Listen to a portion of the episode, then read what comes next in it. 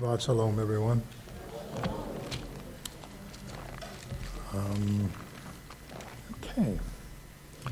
So I want to talk to you about uh, something today, which is illustrated in our Besorah portion, and which is uh, instrumental to life, to any life of faith, I think, and one that we must wrestle with. And, and that is the issue of doubt. Now, here we are, we're coming upon, uh, in, we're in the month of Elul. And the month of Elul is significant, in a lot of ways in Jewish tradition because uh, on it, the, uh, uh on the first day of Elul, our tradition tells us that Moses went up to Mount Sinai for the third time to plead with God for the salvation of Israel.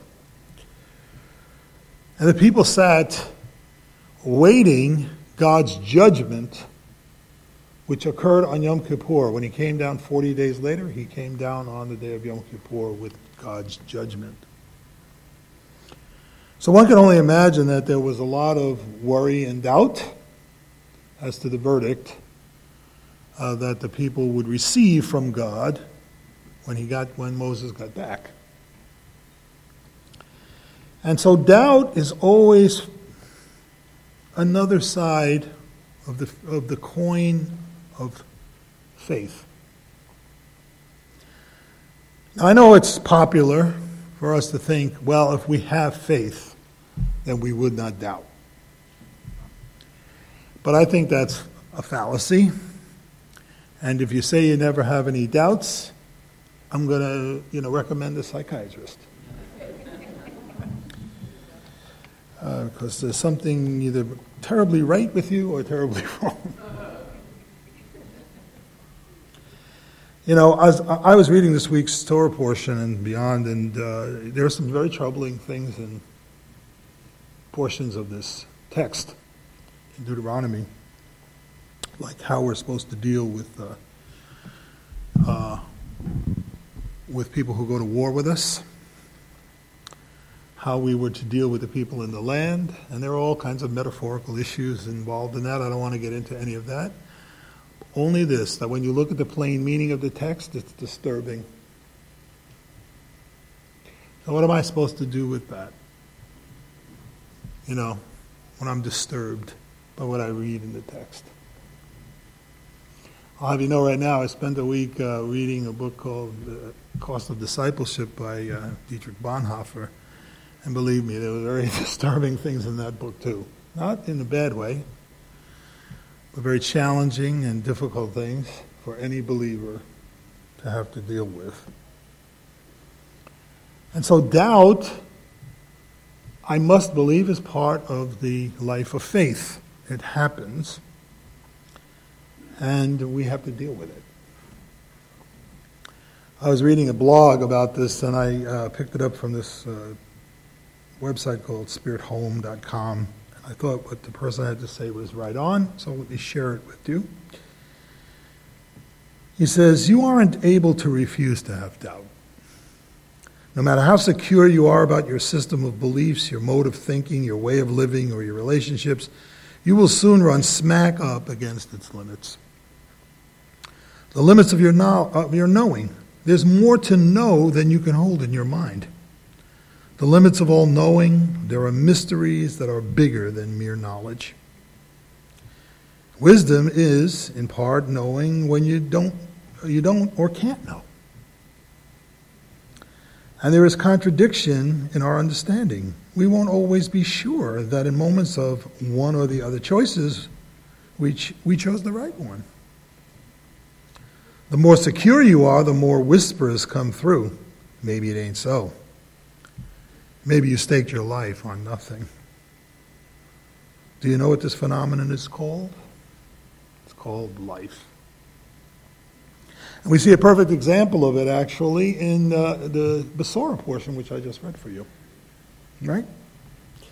So in that Besorah portion right here from, from Luke chapter 24,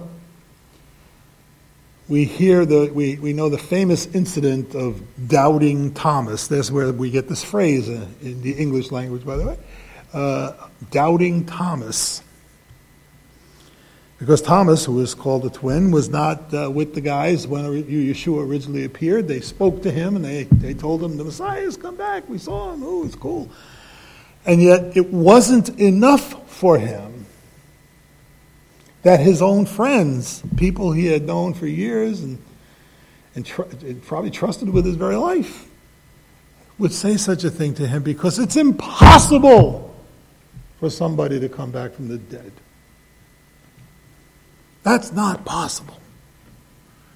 And then, by, by the way, how many times have you heard that from people in your own circles who don't believe?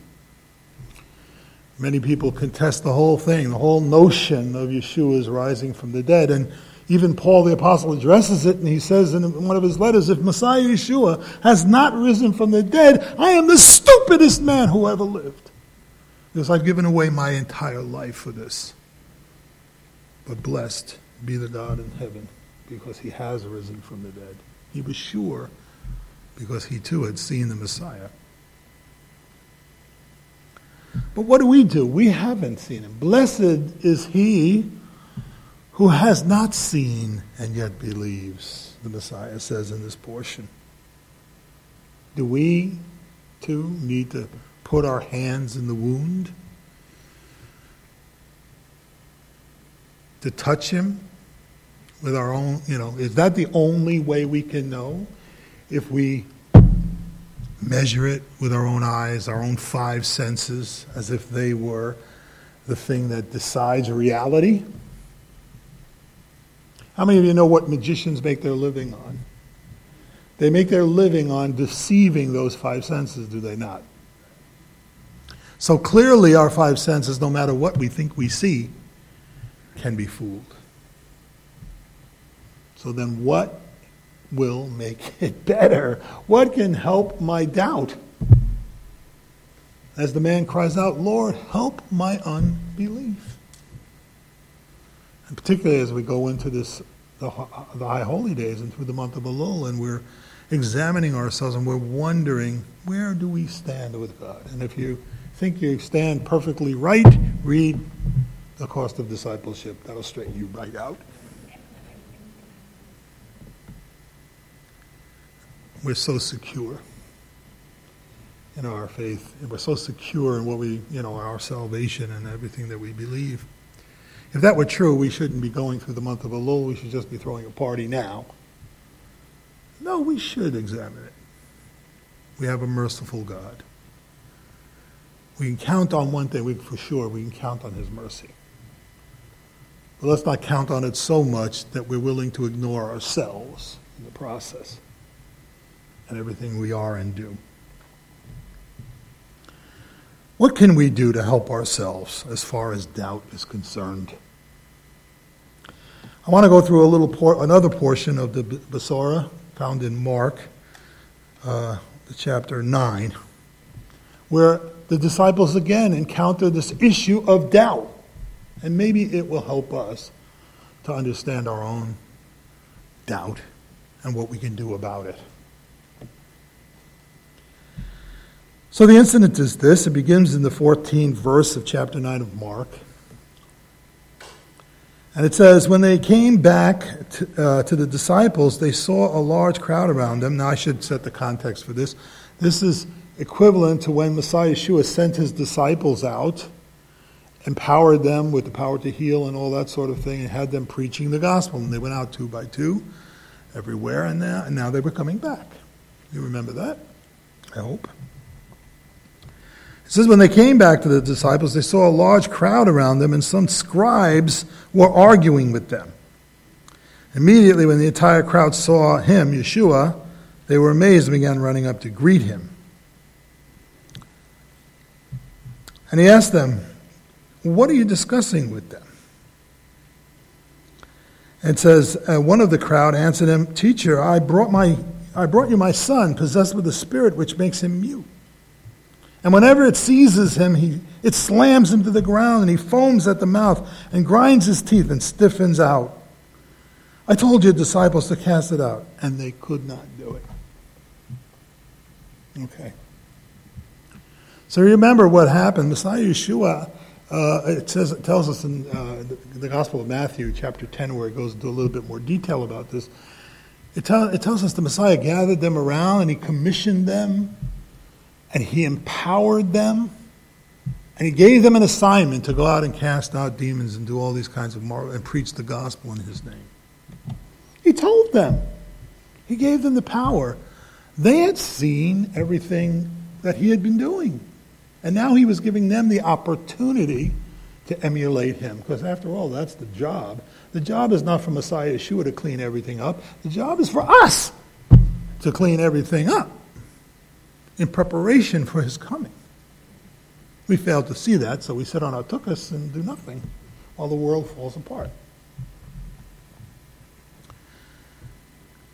But they, you know, but they couldn't do it. What was the problem? Let's see what happens. He says, uh, Yeshua says, and he answered them, he said, O unbelieving generation, how long shall I be with you? How long shall I put up with you? Just bring him to me. It's one of the few times, I think, in the scriptures where we see Messiah Yeshua very frustrated. You know, there's not too many times when he sort of loses his cool. There are a couple. And this is one of those times. Eh, you know, I, I'm, I'm, it probably wasn't as uh, dramatic as I'm making it seem. But clearly he was unhappy about the, what, he, what he saw. And so he's frustrated with them and he's wondering, man, man, when is this job going to be over? And being a congregational leader, I can, I can have a smidge of an understanding about that. You know, you say something 10,000 times and, well, I guess any parent knows that, you know. Tell them a thousand times, and you have to tell them a thousand and one. But Yeshua says to them, look, it, unbelieving. I want to talk about this word belief just for a moment. To help us understand that belief is doesn't mean I I intellectually assert something. You understand what I mean by that? Are you with me? That to say, okay, two and two is four. I believe two and two is four. Okay, well, if you know anything about math, you're probably right if math is correct. How do we know that?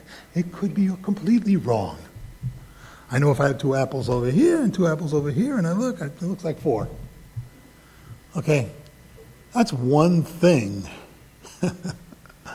that's one thing. But really, the word that we're looking for here is trusting, not believing. It's trusting in something. Trust to me is a different kind of word than belief because there's a certain absolute about belief, isn't there? It's either true or it's not true, something like that. You know, it's either right or it's wrong. And anyone who believes something believes it's right, right? While you can find somebody else who will look at the same set of facts and say, I don't believe that. See, so it just becomes this sort of intellectual argument. That's why it's really hard for me. I mean, maybe you guys are better evangelists than I am, but you know, I have a hard time with trying to convince somebody who doesn't believe something. They don't believe what I have to say. I'm really not all that interested in arguing with you about it. I'll tell you what I believe and why, and if it's okay with you, that we can end it there. I'll leave it up to the Holy Spirit to deal with the rest of the argument you know, there are others whom God has given a greater gift in that respect than me. Go do it. I'm more interested in what we are willing to trust in. What are we willing to bet on?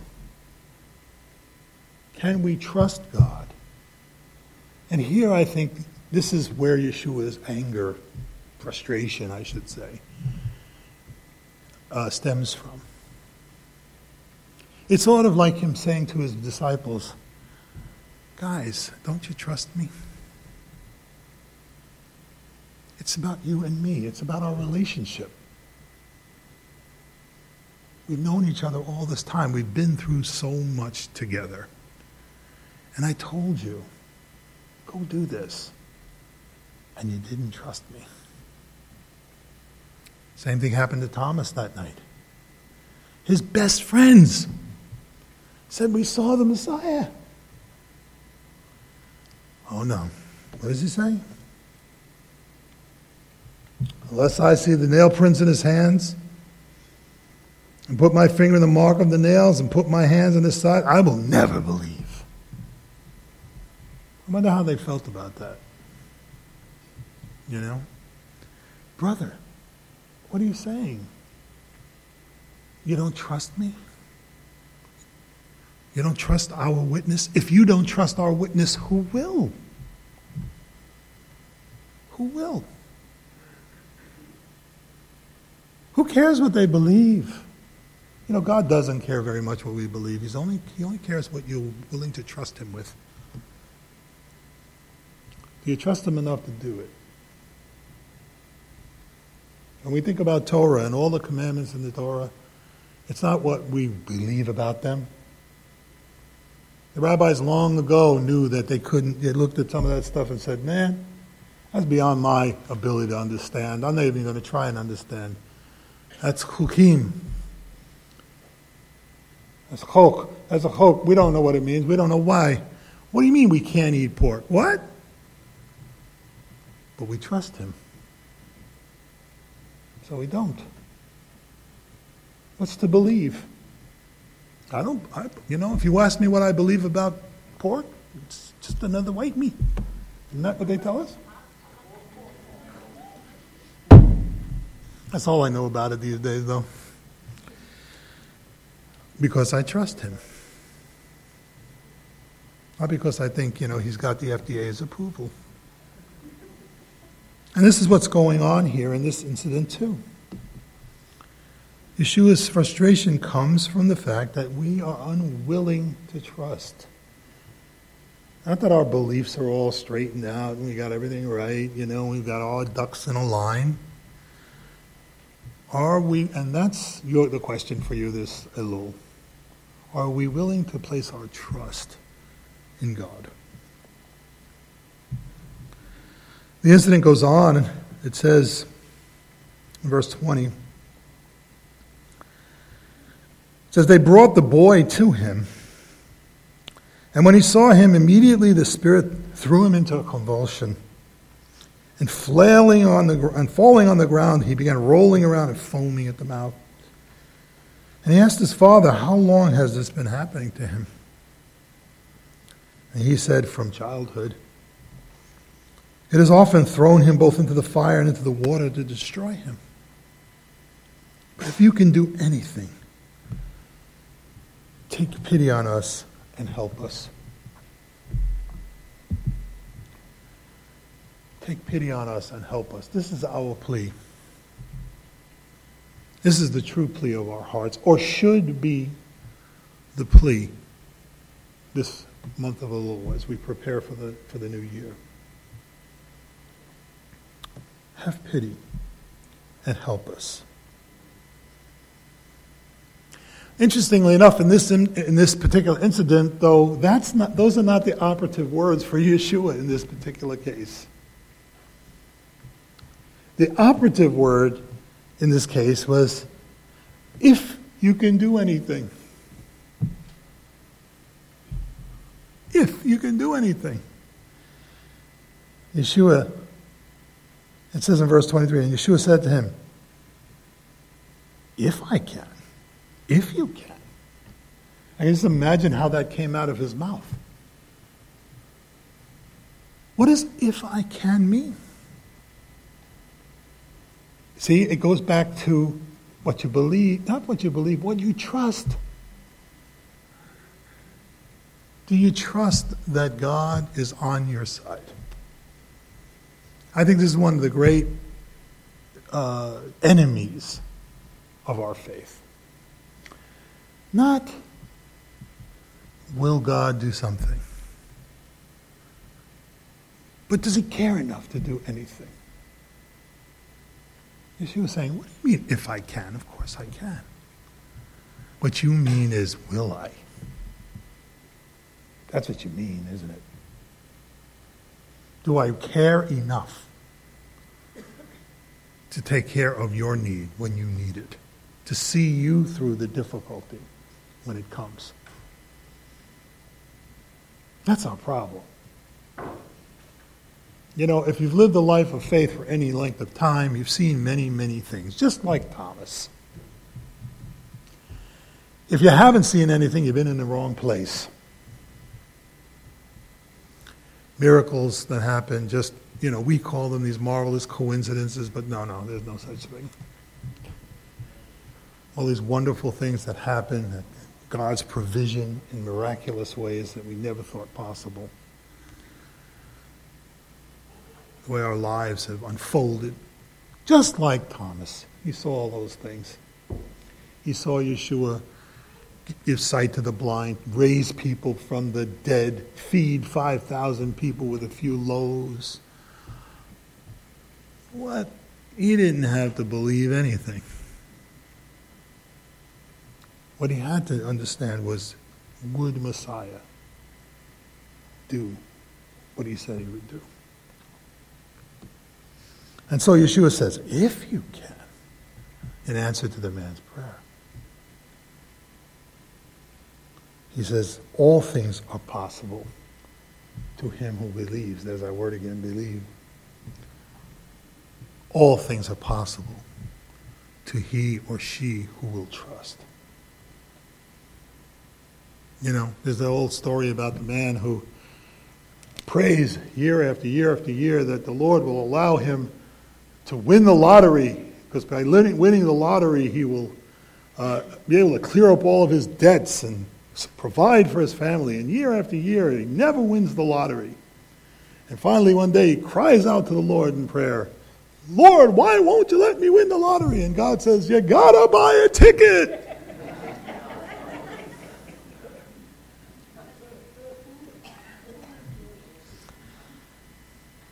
you gotta trust me. I'll do it. I will try. I will do it. All things are possible for him who trusts. So, what can we do? We don't have to be afraid of our doubt.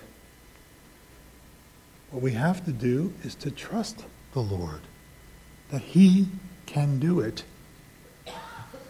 Maybe the disciples, in their zeal you know, to heal this young person after they had healed maybe others, thought that the power came from them. Right? Sometimes that happens to us. You know, good things start happening, we start thinking we are the source of all this goodness. When in fact, it's always been God who is the source. And so long as we're trusting in Him and not in our own power, we will do well.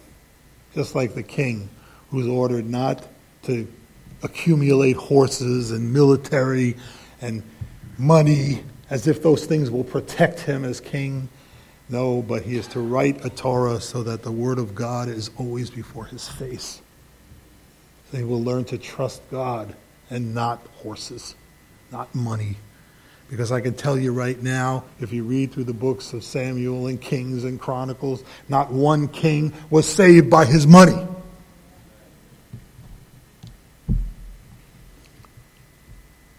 All dead, those who did not trust the Lord. So, Messiah Yeshua says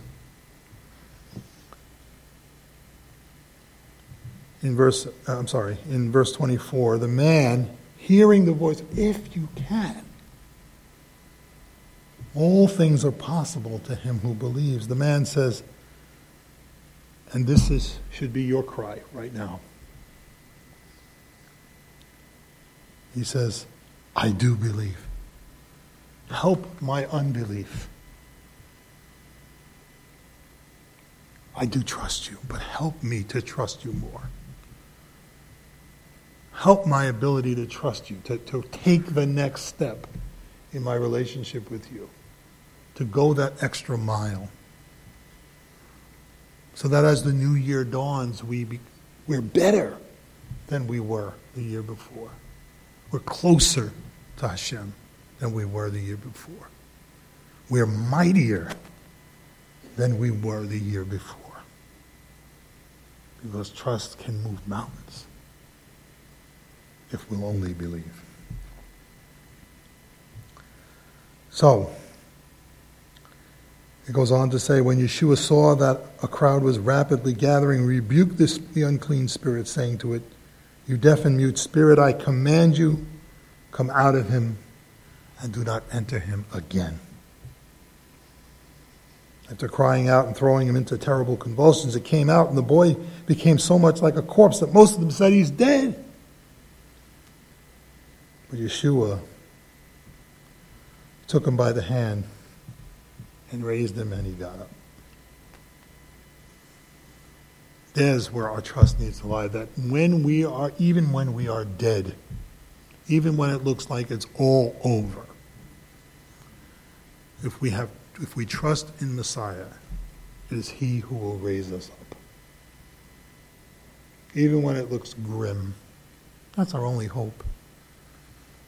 And even if it takes us through death, it will be He who raises us up. And we have to trust that too.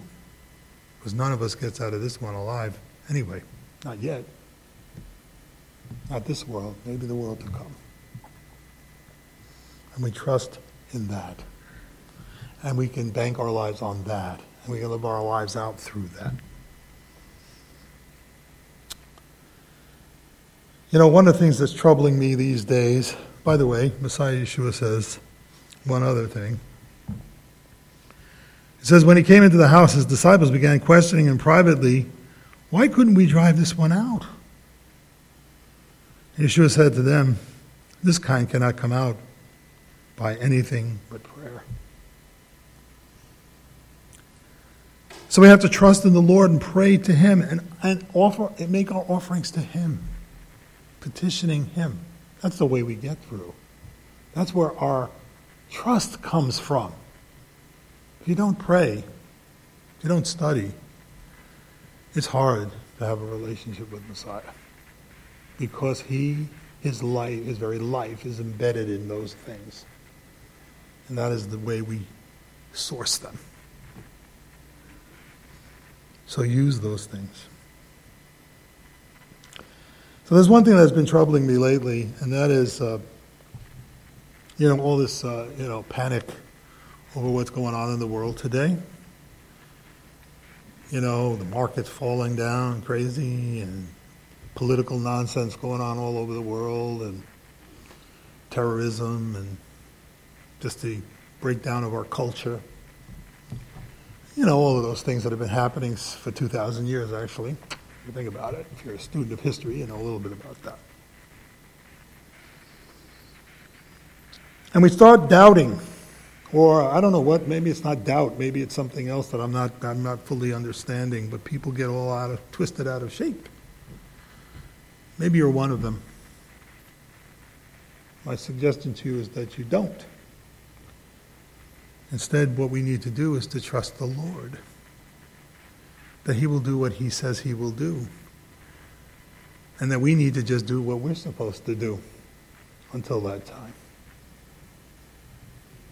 That would be real faith. That would be real trust.